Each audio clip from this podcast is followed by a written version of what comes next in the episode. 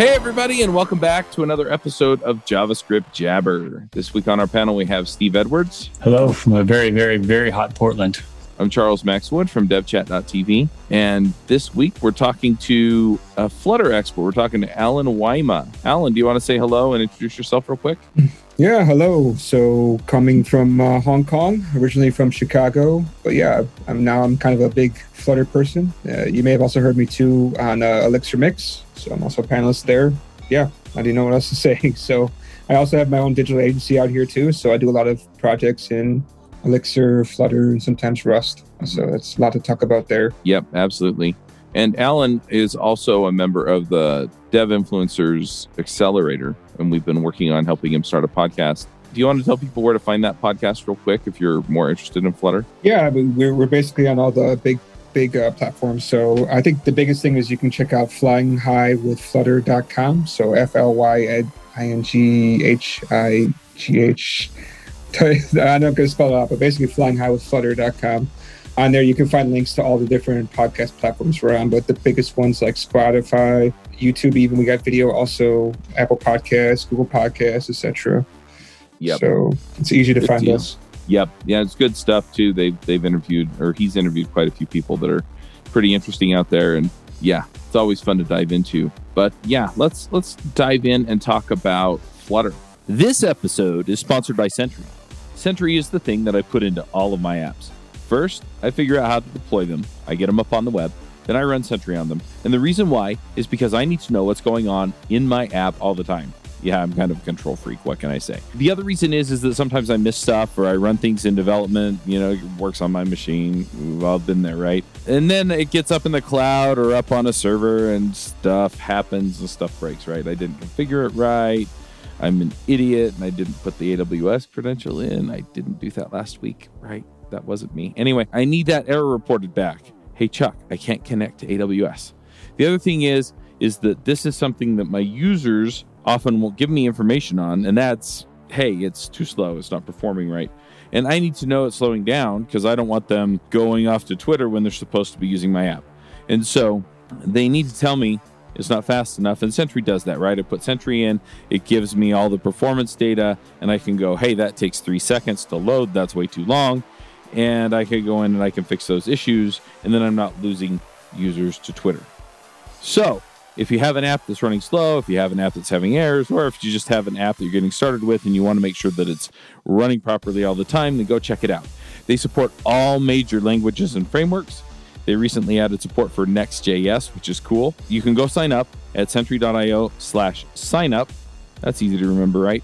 If you use the promo code JSJabber, you can get three free months on their base team plan.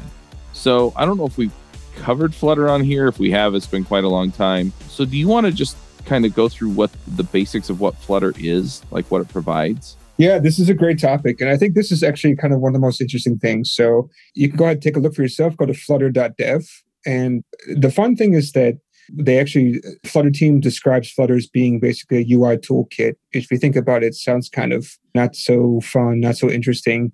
And but it also it's a kind of different, right? I don't think many kind of frameworks or libraries for like cross-platform apps call themselves a UI toolkit. Not that I know of. Maybe Qt or something, but most people don't. Usually they say we're a cross-platform or whatever, right?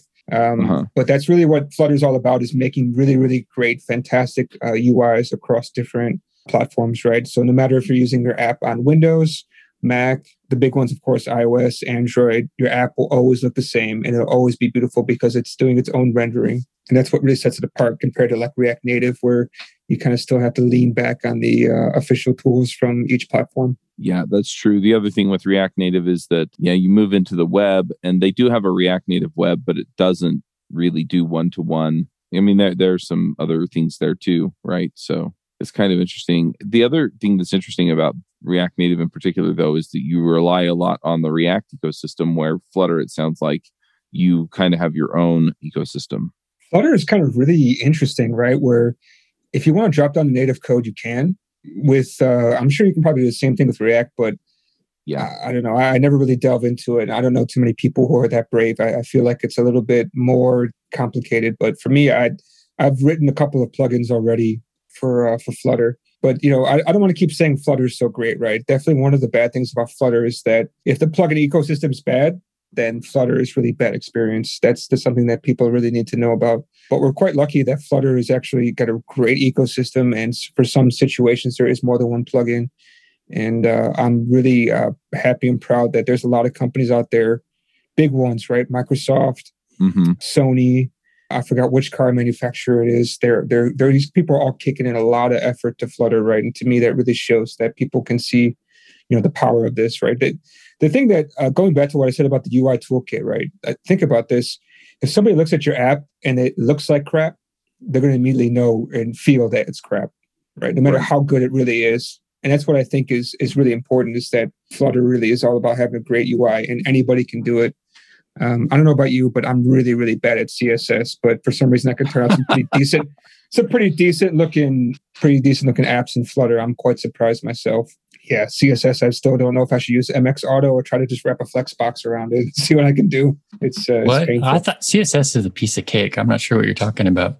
yeah, That's tongue then you- firmly in cheek, by the way. I was gonna say, then you're one, you're one of the few out there. I think. no, no, Uh, no, no, no. some people some people some people definitely get it some people don't and i think most people don't and it, it's it's difficult right but yeah I, I don't know. I'm pretty good at CSS. I can move stuff up, down, left, or right. I can set the border width. Yeah, don't ask me to do more than that.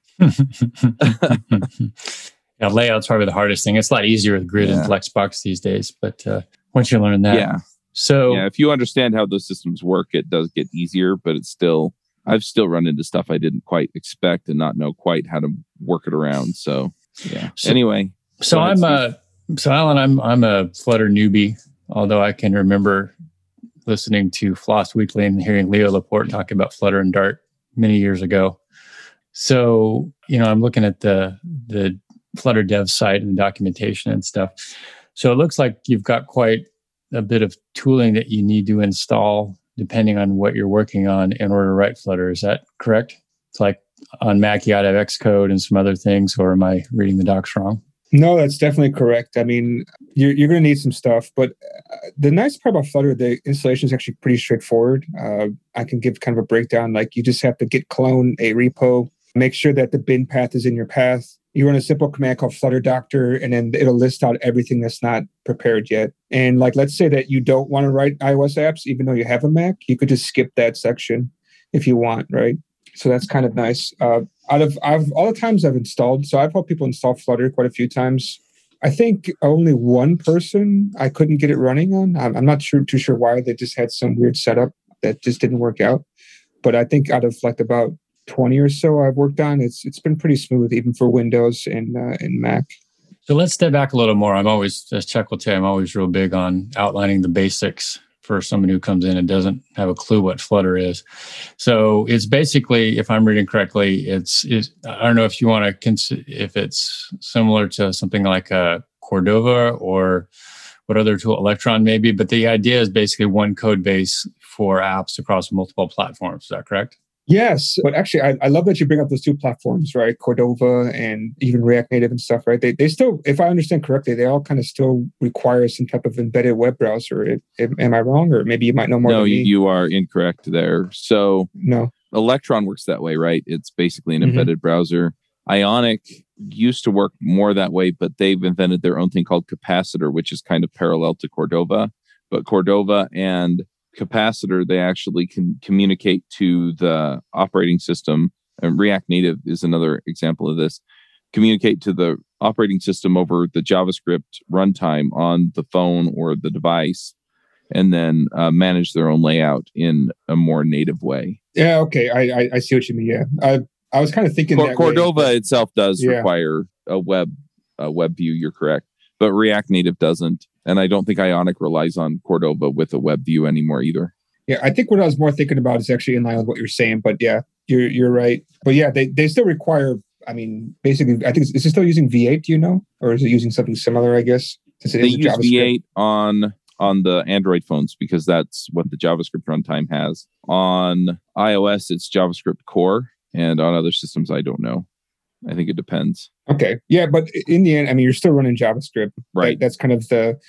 So that's a, a huge difference between Flutter and most of these other platforms, right? So I think it sounds like nearly all of them are using a JavaScript interpreter in between, if I understand correctly. Is, is that right? We can say that much about their being being sharing this part that they all run with JavaScript nearly. Yeah, they do. They all run with JavaScript.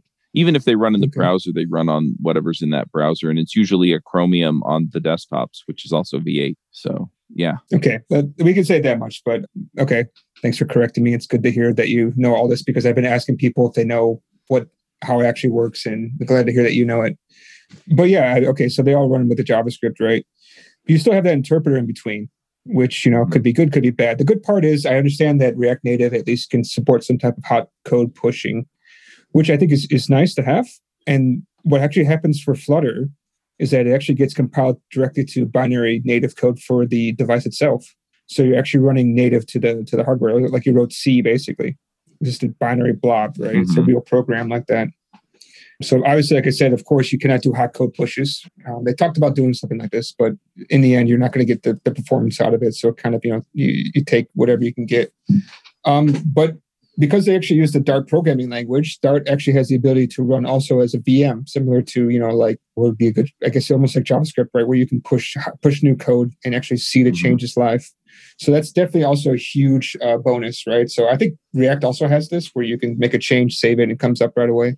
Basically, has some type of hot code reload, right? A React Native, yes, it does. Yeah, uh, but if you look at the native SDK, I think even for Android and iOS, I don't think they have this. I think you have to literally just press play and re- recompile again, which is uh, really not a fun cycle, right? So it's also a power strength. So not only do you get the speed of running things at a binary, you know, straight level in production, but you also get this hot code right upgrade where you basically, as soon as you save, your code gets compiled to a bytecode and sent across your USB to your device or maybe your emulator. And it just gets reloaded right in front of your eyes. Like literally before I even take my finger off the S key when I do Command S on my machine, it's already running. It's it's really fast, really nice. And it helps to make your UIs, right? Because you just say, okay, let's tweak this. Okay, this looks good let's try that. Uh, maybe that's not so nice. Command Z, save it again. Everything just kind of runs very nicely. So I, I think I hopefully I answered your your question. Well, okay. So so let's say I want to sit down and write a Flutter app. First of all, the language. Language you're using Dart. That's its own, obviously its own language with its own syntax. Is that correct? Yeah, it's its own language, right? Um, okay. It was originally made to replace JavaScript, and then now it kind of it can transpile to JavaScript. But yeah, it it seems like it can actually compile directly to to binary and everything else. It seems to really quite a versatile language. So yeah. So any is there any I see any other well known language the Dart that you would say it's most comparable to like a java i was supposed to replace javascript so is it i'm looking at some of the code samples it seems sort of like javascript but not really what any? I would say I would say I, it's like it's a nice mix between JavaScript and Java, and that I think is the history of of basically uh, of two guys. So it's Lars Bak, I believe, and definitely Kasper mm-hmm. uh, Lund. So if you look into the history of these two, they one of the first things that they worked on together was actually a Java hotspot. So there's a lot of Java in their history. And then they end up going and working on V8 late, much later on, right? So I think those two languages themselves kind of played a lot into their their uh, their thinking, their mindset. So I think that's kind of where the the two mix came together from. Okay, and then it's so its basic building block is widgets. Is that right? Is that sort of like a component in a Vue or React app? Or is, uh, are there differences? Uh, yes. So it's been a while since I wrote React. Man, I guess you guys can probably school me on this in case I say something wrong. But uh, I think with React, you have also have the idea of components, right? You can yes. reuse these. Mm-hmm. So you can think of widgets similar to a component uh, in that case. Yeah, so basically everything is a widget. Uh, it, it, sounds really weird, but that's actually what it is. So you have like a text widget for like a like a, like a label. You have a I'm trying to think what else. You have a container that could be like a div in HTML. You have basically a widget for everything, and then you also make your own widgets. So even your app itself is actually a widget too, uh, at, a, at a high level. So yeah, literally everything's a widget. So once you kind of wrap that around your, once you kind of wrap your mind around the idea of widgets and everything being a widget, you can start to see how you can start composing things to make whatever you want. And that's kind of really the power of it is that you can say, okay, this one looks like a container. Looks like there's a row over here. Inside my row, I have, uh, you know, another container or an avatar or something, right? You can just start compiling these things together, like almost like taking Legos and making bigger Legos and taking those Legos mm-hmm. and assembling those together and making more things. Mm-hmm. Yeah, that's not so foreign to anybody who's done development with these front end frameworks. Most of the, in fact, all of the, what do you call it?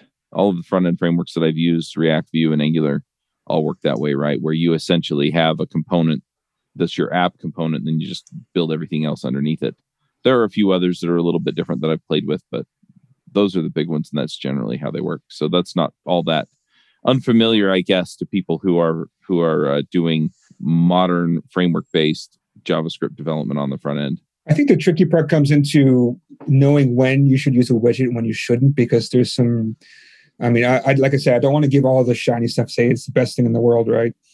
One of the things that does get confusing is that you sometimes don't know what you should use in certain places because when you assemble your widgets, you're making basically a widget tree, so mm-hmm. you can swap things in and out. That's good and bad. I mean, it depends on, on how you look at it. To me, I think it's kind of good, right? You can swap whole pieces of the whole widget tree out if you want to. It's totally fine. I mean, the the the bad part is that you don't know if you should be using, you know, some parts of certain things should be a widget and some parts shouldn't be.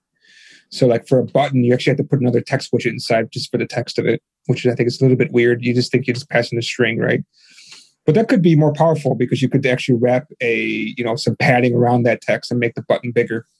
So kind of make padding like like you would in css so i mean it, it takes time to kind of understand what you can and what you cannot do. And uh, there's just so there's just so customizable. That's could be positive could be negative. But i think starting off it's a little bit negative. It takes some time to really start to learn how to use what's available to you so let's let's back up a little bit because i kind of want to walk through i guess the journey or story of building a, an app in flutter so you get flutter installed it sounds like it's a little more involved than just npm install Flutter, right? Well, it's not npm install Flutter, right? Because it's running its own toolkit. So right. there's multiple ways to do it. But yeah, you, you so you're saying you just run run the command to, to create the your initial skeleton, right? There's a just a right. Flutter create and you name it. Yeah. Uh-huh. Yeah. So you have Flutter installed, you run Flutter create, you create your app. And then the next step, it sounds like, is to kind of create your core widget, right? Yeah, you can make your what they call like material app or Cupertino app if you want. Uh huh a Cupertino app. That's funny. And so a Material app is uh, Android or something similar, right? Yeah. So uh, this is kind of kind of nice and kind of what's up to you. You can make what they call Cupertino app, which is basically just an app that looks like it come that like it's on uh, iOS. Uh-huh. So that's why it's called Cupertino app. So if you're making a basically an app that only runs on iOS, you could just make it look like iOS. Right. And if you do that, then do your Android apps look like they're running on i or do they look like iOS apps as well? I haven't tried it, but I'm pretty sure they do. So if you want to, you can do it, but you're definitely going to confuse your your audience. I think you know Android right. people will probably get freaked out. Yeah, well, I, am sure they it wouldn't be the first one they've seen, but it sounds so a Material app. You're using Material UI to design your app. Correct. And so you can make that look more or less however you want, right? Exactly right. That that's definitely the power, right? You can choose the palette of colors you want to use. You could choose um, padding, whatever, right? Yeah, you can really build stuff from scratch if you want to. So, so uh, anyway, so you go ahead and you pick Cupertino app or Material app. You move ahead with that, and then let's say that I need like a, a video uh, widget or something like that. I almost said component. Let's say I need a video widget and I want to put that in. So, where do I go and get those kinds of widgets if they're not built in? Yeah, if you go to pub.dev there's basically all the widgets that are kind of it's like the package directory like ruby gems for ruby or mm-hmm. i forgot what the one's called N- npm for npm, npm. yep is that the name yeah yep so so you can even search over here so video i can look that up there's just a ton of different video stuff out there gotcha so yeah. and, so then it that translates the dart and flutter stuff into native stuff right so that i i get like a native video widget that i can embed yeah. do players and stuff like that. Exactly. Yeah. For something like video playback, I don't think you can do that out of the box. So you probably have to look future into something native to each platform. Right. Especially if you're going to be exporting to, you know, more than just Android and iOS. Mm-hmm. That makes sense. And then let let's say that I get this thing built, right? You know, I've got my uh, fancy YouTube clone app. Yeah. What uh, I'm ready to publish it. What's that process like to build and publish? Okay. So you've already been developing your app, right? So then you want to actually build it for mm-hmm. the store. Right. Okay. So for for Android, you would just you have to do some setup to, of course, get your signing. You have to sign your app. Yep. And they have some good documentation. I went through it uh, the first time. It's pretty straightforward. Uh, on the website, they they show how you can set that all up, including generating a key, all that kind of stuff. So once you get the initial stuff, this so again, this is going to be what you have to do for any kind of Android app, no matter what, right? So this is not like anything special just for Flutter. So just like if I remember correctly, right, even React React Native, you have like a separate folder for iOS, separate folder for Android. You have all of your kind of project specific stuff in each one. You have the same basic layout for uh, Flutter. You have a lib folder for all of your Dart code, and then you have each platform has their own specific folder, which you can make your specific mm-hmm. platform changes. So for Android, you have to set up your key signing by hand. So once you do all that, then from the root, you just run uh, Flutter build app bundle, which will create an app bundle for you, which is basically just a bunch of APKs and a zip file, if I understand correctly. And then you could just upload that directly to the store. So it's pretty straightforward for iOS, you do have to run building twice. I think they solved that already, but I still do it the old way, which is just running Flutter build iOS, which will compile everything for iOS. Then you have to open up the there's a runner.workspace file, which will load up all your CocoaPods and everything else. So for mm-hmm. iOS, in order to add more things, you have to have CocoaPods. And then from there, you just archive it, which is, I believe is the process. So you have to archive it to create a archive for you. Then you can upload it, etc. So if you've done iOS before, it's all about the same. Makes sense you have any questions about that process, Steve, that I didn't ask? Nope, think you covered it. Yeah. I've also built uh, Flutter apps for web and, and desktop. Right for Windows, right. it's the same. You just you know, Flutter build Windows. You're done. You get a nice executable. I think with a couple of DLL files. I know I did it quite early on, so there was a bunch of DLL files, but it seems like this last time there's less DLL files. I feel. Uh, Mac OS, you get a .app file, the same or .app mm-hmm. folder, right? So you get that out of the box too. Is that built on Electron or does that run no, no, it's native. Native. It's so, completely yeah, native. It's a completely cool. native experience. All the platforms are native. Interesting. So it, it statically compiles through LLVM and gives you a an executable yep. native executable file. Exactly. Yep. So you get an exe for your your Windows. You get a .app folder setup app thing for your Mac. Everything is native. That's really the one of the big differences. That's really cool. So how quick is the ecosystem to keep up with OS changes? That's a good question, right? That I think iOS has been the most difficult part. And I, to be honest, uh, from my own experience, I think iOS has been difficult in itself. I, I, had a recent issue where, for some weird reason, Deep Links just was changing between different versions of iOS 14 recently, like 15, uh, 14.5 and 14.6. I get different responses for some weird reason. Huh. Um, and I see people also complain about Swift UI breaking in certain builds. So I wouldn't. I would expect the same in, in, in Flutter if you're going to get this kind of difference, even in the old, you know, ecosystem itself, the original one. But yeah, I, I think it's a valid concern you have, right? So don't forget that Google's working on this, and I'm sure they can afford the $99 to get a license, right? They already have that. So they're going to be working with this, and they're going to be, you know, they, they do work on it. It, it kind of just depends on Apple kicking things out and making sure they have enough time to work with the Gold Master before it gets released. So you probably will have some issues uh, for uh, maybe a couple weeks or so, but they they die down. Yeah, so that that's just going to happen no matter what. And I think this happens even for native people. Like I said, for native uh, iOS apps, you're going to get some some problems. That's why you have to test early and test often, right? Uh, but of yeah. course, Android works works well. It works pretty well. I've actually had more issues in Android than I have in iOS for some weird reason. so usually the Android X issue was always a problem for me.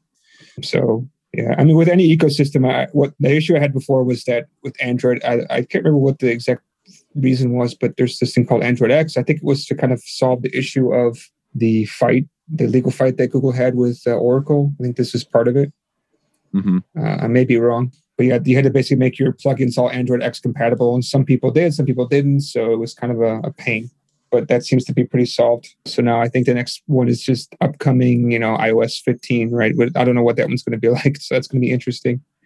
But I think it, will be fine. It's going to get solved. They're really working on it. They're actually started hiring again for iOS developers for Flutter. So they're really doubling down. When I went freelance, I was still only a few years into my development career. My first contract, I was paid 60 bucks an hour. Due to feedback from my friends, I raised it to 120 bucks an hour on the next contract. And due to the podcasts I was involved in and the screencasts I had made in the past, I started getting calls from people I'd never even heard of who wanted me to do development work for them because I had done that kind of work or talked about or demonstrated that kind of work in the videos and podcasts that I was making. Within a year, I was able to more than double my freelancing rates and I had more work than I could handle. If you're thinking about freelancing or have a profitable but not busy or fulfilling freelance practice, let me show you how to do it in my Dev Heroes Accelerator. Dev heroes aren't just people who devs admire, they're also people who deliver for clients who know, like, and trust them. Let me help you double your income and fill your slowdowns. You can learn more at devheroesaccelerator.com. Yeah, it's I've so my experience primarily with React Native. And yeah, I mean between versions sometimes you get kind of that same weird stuff. But yeah, they they solve it pretty quickly. React Native is built by Facebook, right? It's the same boat, big company running it. And uh, yeah, they solve those pretty fast. But most of the time, I've also done a little bit of native stuff. And from one OS version to the next, it's usually not a major issue. But there are occasionally things that, yeah, you have to go in and upgrade the the libraries that you're using or things like that because there are breaking changes in the Apple frameworks. But they usually know those well in advance and and so if you if you don't fix them before they come out, it's because you haven't gone and gotten the uh, yeah, like you said, the gold master or the beta versions and been trying to build your your app against it and then run it. Yeah, I've seen some people complaining. I think when iOS 13 came out, it was really a disaster for a lot of people, even I think Apple. And some people were complaining, saying, Why didn't you guys test this? And they said, Oh, yeah, no, we tested it, but the Gold Master is slightly different than the release for some yep, reason. That has it just happens. Too. Yeah, it, it happens, right? So, I, I mean, I think you're just going to get that no matter what you do. It's just the way Apple rolls, I guess. Yeah. I think they're just quite different than Android, right? Android's very open. Everybody knows what's going on. They could see it.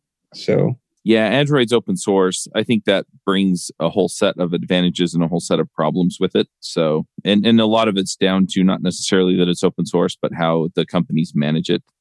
Right. And so, anyway, it's always interesting to see how that all shakes out. But I agree. It, it, you just kind of have to roll with it when it comes hopefully it doesn't break on too many people's stuff.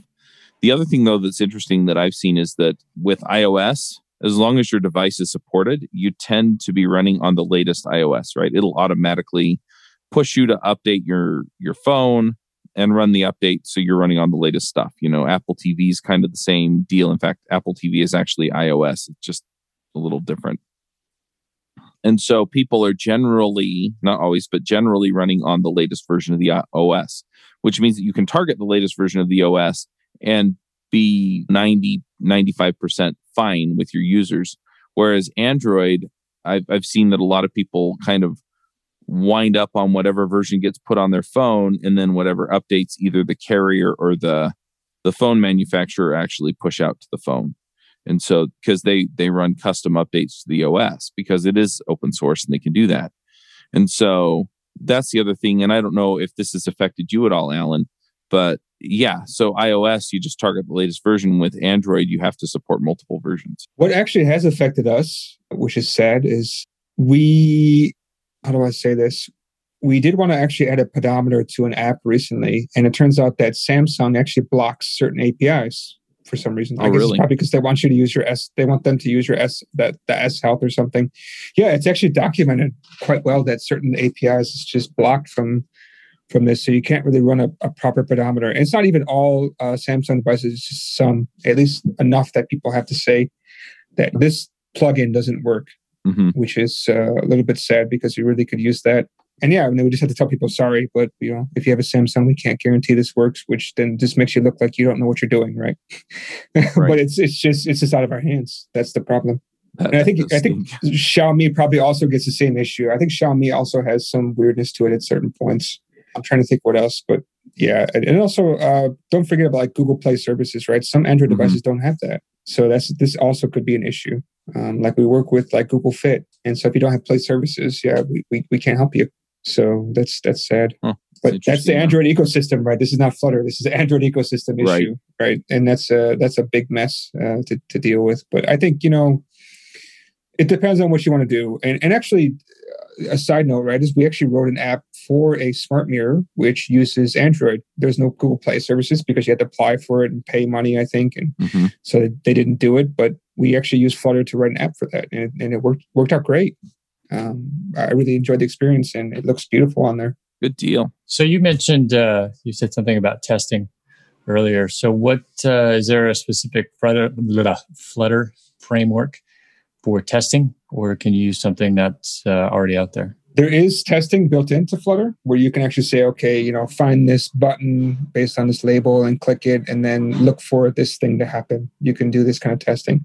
Of course, you can do unit testing also. You can do lots of things. So, yeah, they do have a pretty good testing framework, I think, works quite well. So, you can also do TDD if you want to, which I, I, I do sometimes. And there's also supplementary libraries which you can also add to your your testing. And they also have very great uh, Mockito, right? So you can actually mock objects out for your, your testing too. So I think the testing, uh, surprisingly, usually testing is always not very good. I think, and not every language has good testing. Ruby is good. I think Elixir is good, hmm and and I think Flutter is good. JavaScript, I mean, just so many choices. Uh, I don't know. It's hard to say. I Jasmine's probably the big one, if I remember correctly. Seems okay. There's from what I remember. Jest. Uh, Yeah, or, Jest. Oh, yeah, Jest, One that I Jest something about. Jest Jest is the one I'm thinking of. Sorry, Jasmine's the old one, right? Yep. Yeah, so Jest is kind of the the the one the de facto one, I think, right? So yeah, I think the testing and, and the automated testing is good. Yeah. And then we were talking about how much we all love CSS earlier in the podcast. so, what are your options? I mean, are you free to use like just plain old vanilla CSS versus chocolate, or uh, you know maybe a framework like Tailwind or Bulma? I know you said use the Google Material. material, for design. So, what are your options for CSS implementations? You mean what do I use? My actual CSS, or do you mean using CSS within Flutter? Or b- uh, both? Yeah, I mean, you, you, there's no CSS. I mean, everything is just rendered using mostly with Canvas. So if Oh, you're talking about web stuff, yeah, and and because this is using this widget tree idea, there's no there's no nothing like that for any of the other platforms. Yeah, so uh, but yeah, if you want to know what, what I use for CSS, I also use Tailwind. I love Tailwind. Mhm. Big fan. Okay, I'm, well, you confused me there. I thought you said no CSS is used, but you use Tailwind. What did I miss? Well, I used I use Tailwind for my other projects. so what I was oh, trying to okay. say. Yeah. So Gotcha. if you want to talk about if you want to talk about Tailwind, I'm more than happy to talk about Tailwind. I love it. Same with Tailwind and Alpine JS together are really great. Yeah, that's kind of tangential to this if Yeah, Flutter okay. doesn't use CSS yeah, though. Flutter doesn't.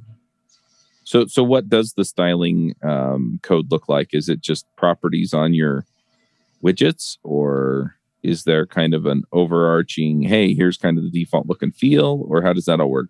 Yeah, so uh, you have a theme. So we have this widget tree, right? You make something called Material App. Part of Material App, uh, there is a theme which you can start to set certain settings. Uh, I believe there's some some spacing, the font, font size, etc. There's a lot of these kind of settings for style, and also there's you could set colors, right? So you can set your palette of colors. So they have default like blue and purple, etc. But then you can also get down and really define like I want. Uh, I forgot the syntax off the top of my head because I usually just interrupt, you know, changes at the at, at each component's level. But you could say like I think it's something like primary color is like whatever blue 50 500 or something like that. But you can also use still use a hex color the hexadecimal system too. So you can just define a color object, put zero xff, and then your hex color. Then you can really get down to exact color that you want to use. And then, of course, like I said, a lot of these widgets you can also just send in colors if you want to. So you can say, okay, for this widget, you can set a setting like the text color for the text widget. You could say it's whatever color you want it to be. You can override it at that kind of level. Gotcha. So what kinds of apps have you built with Flutter? I mean, you said you built like a smart mirror. What what can you do with it? Yeah, I built a smart mirror app. I built a app which runs on Android iOS that uses uh, Apple Health for your health data and Google Fit for your Google Fit data. We also integrated with uh, Strava, so you can pull your Strava data from there too uh, directly. What else did we work on? We worked on a actually worked on an app which actually pulls in data for for clients. So uh, we have a client who's a SaaS platform like Google Drive for for law firms, Mhm. and uh, what they had before is basically like Google Docs, kind of like web UI, but like fifty times worse than that. Even though it's good, right? But Google Drive, Google Right. Docs is pretty decent, but theirs is not that great. So they asked their clients were asking them for a desktop app for Windows, Mhm. and so they want to be able to actually download the files, edit them locally, save them, and have them uploaded. So we built all that for them. A quick prototype. They asked for Windows, but because we did Flutter, we actually did all the development in on a Mac because we all use Macs over here. Right. And then all I did was just switch over to my Windows VM, export the executable, run a script to set up the installer, and kick it over to them, and then it just worked. Um, That's so I think that's a that's a great success case. I think. Uh, another thing is for a client, another client of ours who does uh, financing for retailers in the U.S. who want to buy products from China. We actually built him also a Mac app, just because you know he, he he's worked with other developers before. The Mhm. company's probably uh, more on the individual level, and I've seen his workflow where he gets an email with a bunch of JSON text, which you know we we all been through that, right? And so I wanted to give him something nice because he's, you know he's been good to us. We've been good to him. You know, good relationship. So we built him a, a basically a Mac app because he's always on his laptop. His partner saw it, wanted the same thing. Okay, so we exported a Windows one for him, and he also asked for a Android version. So we ex- exported an Android version just by making one small tweak in order to make it all work. It was just one small layout change we had to make because uh, obviously desktop and, and, and phone is different. Yeah. I was going to ask about that. Is yeah, do you have to? I mean, in on the web we have responsive design, right? But Yeah. I mean, I've done enough iOS work to yeah, it's like okay, well, I've got uh, a layout for the iPhone, and then I've got a different layout for the iPad, and then I've got a different layout for the Mac. How much of that do you have to do with Flutter? I mean, of course, you, you have to do it right because you're gonna you're gonna be expecting things Right. different on your iPad, even versus your iPhone, right? You have different layout. Yep. So yeah, I mean, there's different ways to achieve this. One is that you can check the size. You can check the the size of your screen, right? Mhm. There's ability to say, okay, what's the max width that I can have? Yeah, basically responsive design kind of idea. Yeah. But then you could also say, what platform am I running on? Am I running on the web? Am I running on Android, iOS, Fuchsia? It also supports Fuchsia. So for the recent Nest came out, you can already run your app on uh, on that already. So uh, yeah, whatever you can you can be very specific. So uh, and the other thing too is uh, I also want to state one more really really nice thing about Flutter is that although things look very similar, there is some slight differences even in the physics, right? So when you scroll on Android versus when you scroll on iOS, you're actually going to get slightly Mhm. different behavior because when you're using each platform, you actually expect different types of behavior. So, for instance, when you're on Android and you scroll to the bottom of the list and you pull up, you get that little ink inkwell at the bottom. hmm But for iOS, you don't get that. That's just a kind of a very easy to spot difference. But there's other, of course, there's other differences too. Yeah, that makes sense. So, what are your options for connecting to a backend for your data? Uh, I believe I saw that there's an included HTTP library that's in there. Is Yeah. that sort of your go-to for connecting to your various backends? I mean, is there a GraphQL options built in? What are your options? Yeah. So sadly, actually, the one thing I didn't quite figure out, but I, I don't know, maybe there's a reason for this. There actually is no built-in HTTP client. Uh, you have to actually pull in a package for that. Okay. But they do have a GraphQL one. Uh, it's not written by the Flutter guys, written by another company. And there's also a GraphQL Flutter uh, one too. So you actually have widgets, right? So you, you know how you have to paginate your results. They actually have a widget for Mhm. that, and also uh, something that also can do. Uh, I forgot what that's called. Basically, like Apollo like caching. So you have a centralized cache and all that kind of stuff. Things will get updated if you if you kill certain parts of the cache. They have all that too. So it, that that's what I usually actually use. I usually mostly use GraphQL.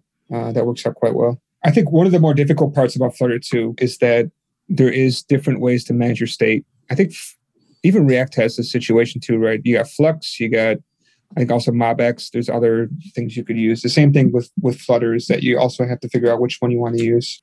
It's really interesting. So, uh, one other thing that I've experienced with React Native, and I'm curious what the experience is with uh, Flutter, is the upgrade path, right? So, sometimes I wind up upgrading from one version of React Native to the other, and then I'll have some of my plugins that don't work, or there'll be some breaking change in there that I wasn't aware of. And so I have to go and tweak it. Most of the time, it's fine, but some of the time, it's painful. How does that look with Flutter? I think honestly, it's been pretty good. The biggest issue I think that comes is when you update your version of Dart rather than rather than anything else, because maybe you're you're relying on some newer features of Dart. That's kind of the problem. But otherwise, I mean, I haven't had much issue of like upgrading my SDK. You know, to say okay, I'm going to use version 1.22 or something like that versus 1.17. Uh, I think now it's on 222. I can't remember what the latest version is now. Even when you go from one dot whatever to two dot whatever, it's actually not that big big of a change. I think a lot of it's kind of under the hood. So I think the process of upgrading is pretty straightforward. The only thing that is a problem uh, is now they have uh, null safety, which is something that's that's a little bit of a problem for some people. They have to update. So uh, null safety is definitely a nice feature to have. I think I probably should dig into that. What no safety is, I think. So no safety is the idea that you can guarantee certain pieces of data in your program are actually non-nullable. Uh-huh. And so that obviously will solve a huge class of bugs because, of course, the compiler will stop you and say, "Hey, no, this thing, you know, you have to set a value, or this thing you have to check it because it could be null. It could be null." Which I think I've had, I've been bitten quite a few times by the, by null things or non-null things. So it's definitely a powerful feature to have. And also the nice part too is actually if you turn on null safety, you will actually get a smaller uh, app size too, because now the compiler doesn't have to add in all that kind of null checking and this kind of stuff. You could just say, oh, these things are always never going to be null. And it actually reduces your code size by, by at least a little bit. Cool. Well, I don't know if I have anything else to ask. Is there anything that we should have gone into that we just didn't think of because we're, we're not Flutter devs? Well, I'm going to take the the quiet as that uh, we got it covered. Um, I, I, think I think something to kind of talk about is like mm-hmm how does the community of JavaScript kind of look at Dart, right? Because I think it was almost like a uh, don't know. I felt some people almost felt like it was an attack, right, with Google trying to bring it into into Chrome.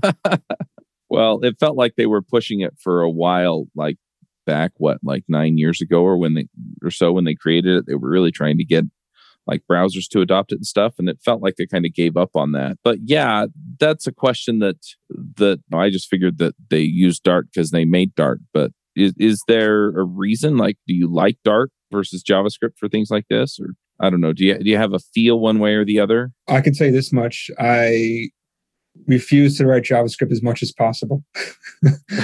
so it's got a lot of. I mean, it's it's got a lot of baggage, right? And it it's got its niceties. It's also got its I don't know badities, what you call it. It's not so nice parts.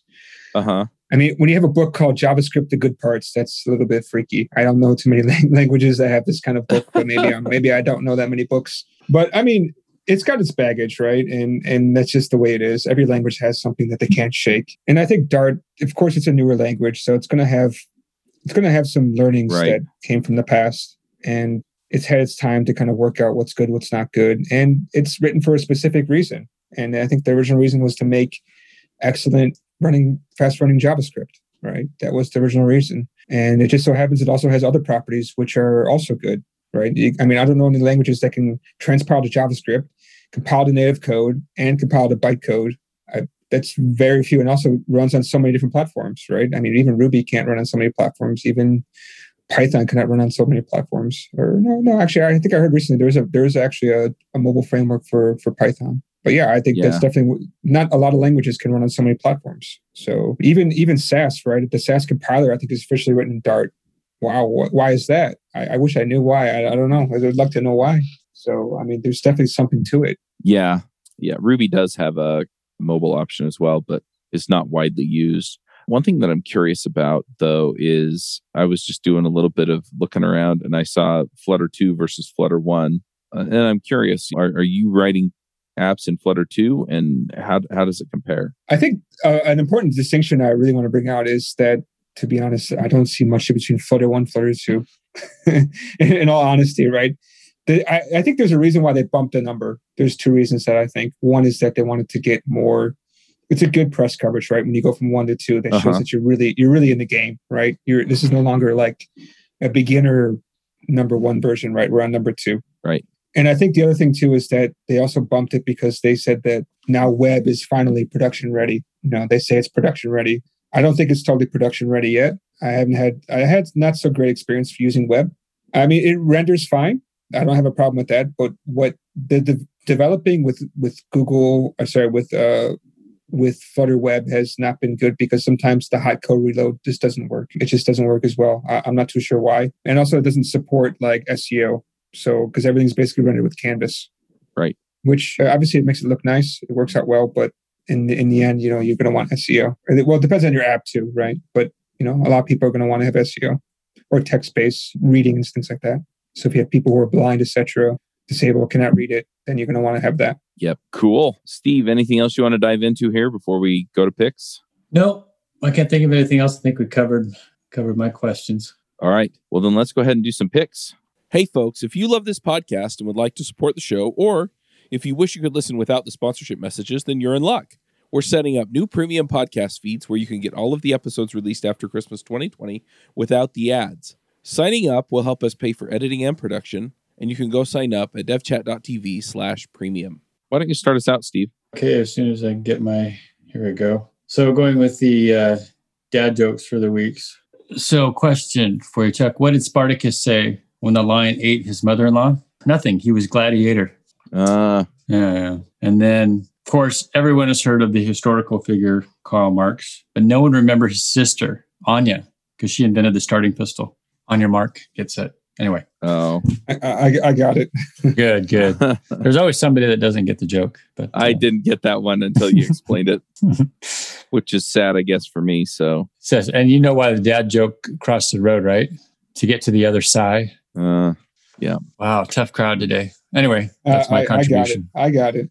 oh, I got that one. I just Right. All right. Well, I'll go ahead and throw in some picks. So I've been listening to a new book on Audible. It's called Outwitting the Devil. It's by Napoleon Hill, who you may have heard of. He wrote Think and Grow Rich. And it's it's kind of this interesting, like become a better person and, and gain what you want in the form of an interview with the devil, right? So it's, hey, this is how I get people discouraged. This is how I get people to make self-destructive choices. This is how I get people to do things that they really ought not do, right? And it's not so it's not really a sermon it really is down to i get people to be afraid and then i can get them to do all these kinds of things right i get people to be uh, depressed and i get them to do these kinds of things and i, I set up societal pressures in these ways and it gets people to do these kinds of things and it just made me really think about okay you know so how do i as a person who wants to be a good person be a better person you know how do i stand up to some of this stuff that's probably going to come my way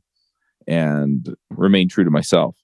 And so it was really, really interesting. You know, I don't, I don't think there's anything like super doctrinal or anything about it. It was mostly just a way of him uh, being able to go into his thoughts and philosophy around how to stand up to some of the negative pressures that come into your life. And anyway, I've, I've really been enjoying the listen. So I'm going to pick that. And then I also watched a uh, movie on I watched it on Daily Wire. You can get it on a bunch of other places. Daily Wire is a, a conservative news outlet, but they got the rights to distribute the it's called Created Equal. And it's uh, Clarence Thomas in his own words, and he kind of talks about his history, which I find fascinating, right? You know, I was always interested in, okay, you know, why does like Ruth Bader Ginsburg do do and say the things that she says, right? And there are a couple of documentaries out there about her. So you can go find out, you know, why she was the way she was in some ways, right? And this is this is the same thing, except it's for Clarence Thomas, who's another Supreme Court justice. And it was interesting just to kind of see his past and and you know how he kind of came to where he was. And anyway, that this kind of modern history that still has echoes and ripples into the way the world is today, I just find them really fascinating. Right. So you go look at some of these movements from the the recent past that you that you either agree with or don't agree with, right? but as as you kind of are able to dig into it you're like oh I, I see in this case it was like i see echoes of what's going on now back then right and some of the people doing some of the same things then that they were doing now and and this is what we're dealing with and stuff like that anyway i just found it really really interesting as a way to uh explore kind of okay so this is how he came to his philosophy on government and uh, ju- judicial stuff and things like that and then go I, I, encourage you to go back and watch some of the ones on uh, Ruth Bader Ginsburg. I don't know if there are documentaries on any of the other Supreme Court justices.